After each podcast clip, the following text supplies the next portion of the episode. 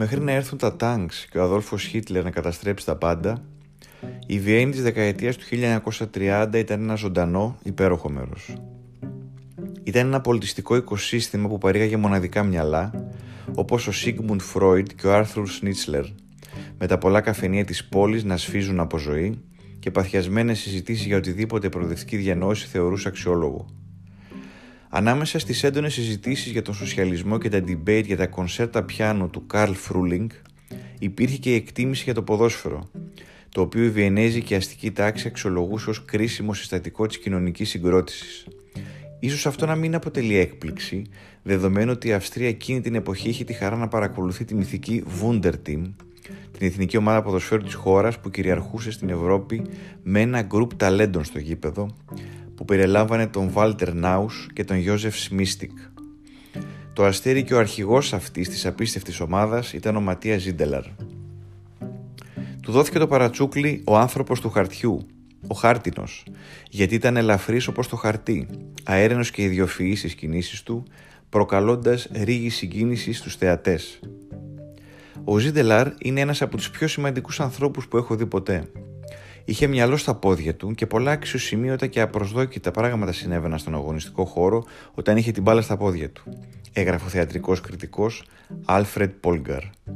Ήταν ίσως ο προπολεμικός Πελέ, ένας άνθρωπος που χάρισε στον κόσμο ένα ποδόσφαιρο που όμοιό του δεν είχε ξαναδεί ποτέ.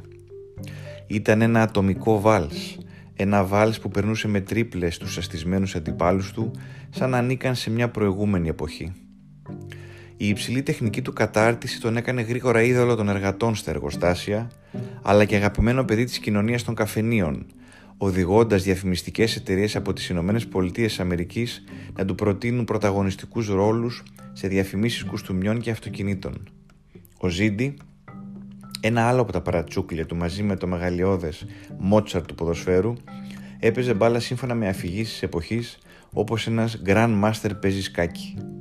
Εφευρετικός στο παιχνίδι του, όσο και τολμηρός, τόσο τολμηρός θα πουν κάποιοι, που έφτασε να προκαλέσει ο ίδιος το θάνατό του. Το χίλια εννιακόσια τριάντα οκτώ η Αυστρία προσαρτήθηκε στο γερμανικό Τρίτο Ράιχ, μια κατοχή που έγινε γνωστή ως Άνσλους. Η νεοσύστατη εθνικοσοσιαλιστική κυβέρνηση προχώρησε στη διάλυση του επαγγελματικού πρωταθλήματος της χώρας και την εκδίωξη των εβραϊκών συλλόγων. Τα γήπεδα κατασχέθηκαν και κάθε παίχτης εβραϊκής καταγωγής εξωστρακίστηκε. Κάποιοι κατέφυγαν στο εξωτερικό, άλλοι μοιραία παρέμειναν στη χώρα, κινούμενοι όσο μπορούσαν μέσα στο σκοτάδι. Η ίδια η χώρα μετονομάστηκε σε Ostmark και έγινε, στην ουσία, επαρχία του Ράιχ. Οι παίχτες που επέζησαν από αυτές τις εκαθαρίσεις αναγκάστηκαν να ενταχθούν στην εθνική ομάδα της Γερμανίας. Ορισμένοι συμφώνησαν με το ζόρι για να συνεχίσουν να παίζουν μπάλα, άλλοι ήταν ενθουσιώδεις εστερνιζόμενοι τον ναζισμό. Ο Ζίντελα, ο Ζίντελαρ αρνήθηκε κατηγορηματικά, εκτός αν παίζονταν ένα παιχνίδι μεταξύ των Αυστριακών και της Γερμανίας. Αν γινόταν το παιχνίδι, ο ίδιος είχε δηλώσει ότι αργότερα θα προσχωρούσε στη γερμανική ομάδα. Οι ηθήνοντες της γερμανικής κυβέρνησης είχαν ορίσει ότι το μάτς έπρεπε να έχει χαμηλό σκορ, κατά προτίμηση ισοπαλία.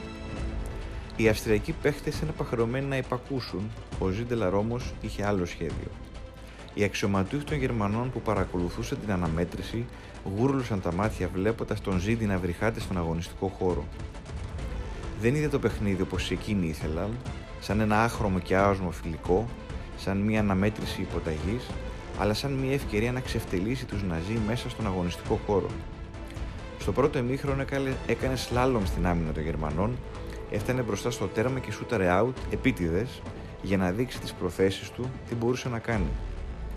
Στο δεύτερο ημίχρονο όμως σκόραρε και πανηγύρισε επιδεικτικά, δίνοντας όθηση και στους υπόλοιπους παίχτες που ήταν διστακτικοί.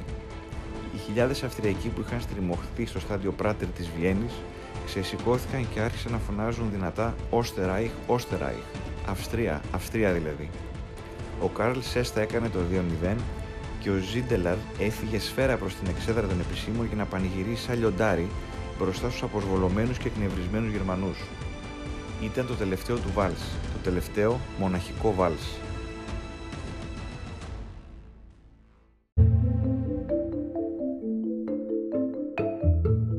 Λιγότερο από ένα χρόνο αργότερα, σε ηλικία μόλις τριάντα πέντε ετών, ο Ζίντελαρ βρέθηκε νεκρός στο διαμέρισμά του, μαζί με τη σύντροφό του Καμίλα Καστανιόλα.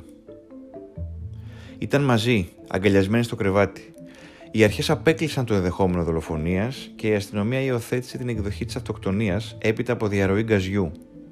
Οι Ναζί διέταξαν να ολοκληρωθεί άρον-άρονη η εισαγγελική έρευνα, ενώ ένας αστυνομικός που συμμετείχε στην έρευνα στο διαμέρισμα και ενημέρωσε μια εφημερίδα ότι η θέρμανση λειτουργούσε κανονικά, αποπέμφθηκε από το σώμα.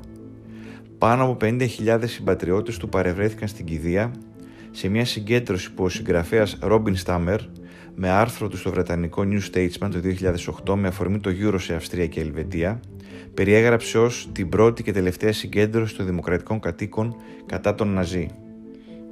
Σίγουρα υπάρχουν πολλά στοιχεία που επιτρέπουν να υποθέσουμε ότι οι γερμανικές αρχές βρίσκονταν πίσω από το θάνατο, τη δολοφονία του Ζίντελαρ, με την απόδοσή τους σε εκείνο το αλυσμόνιτο παιχνίδι της τρίτης Απριλίου του χίλια εννιακόσια τριάντα οκτώ να έχει εξοργήσει την ναζιστική ιεραρχία. Αρκετές φορές του ζητήθηκε να ενταχθεί στη γερμανική εθνική ομάδα, εκείνος όμως κάθε φορά αρνιόταν, ισχυριζόμενος ότι είχε πλέον αποσυρθεί από το ποδόσφαιρο.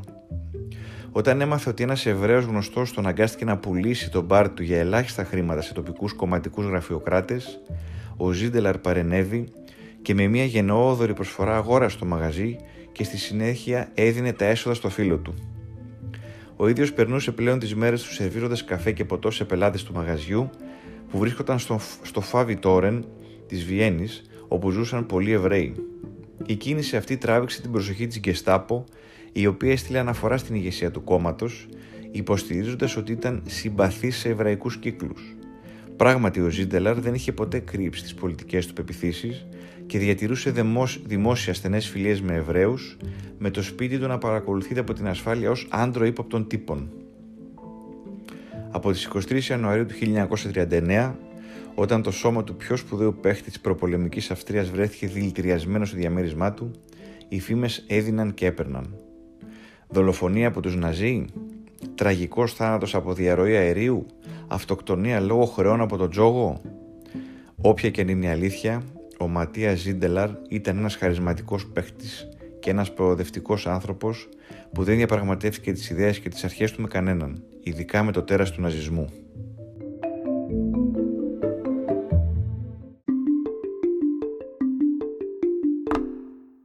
Ήταν το podcast της Ρόζα, Πελότα Λίμπρε, με τον Διεγκύτο.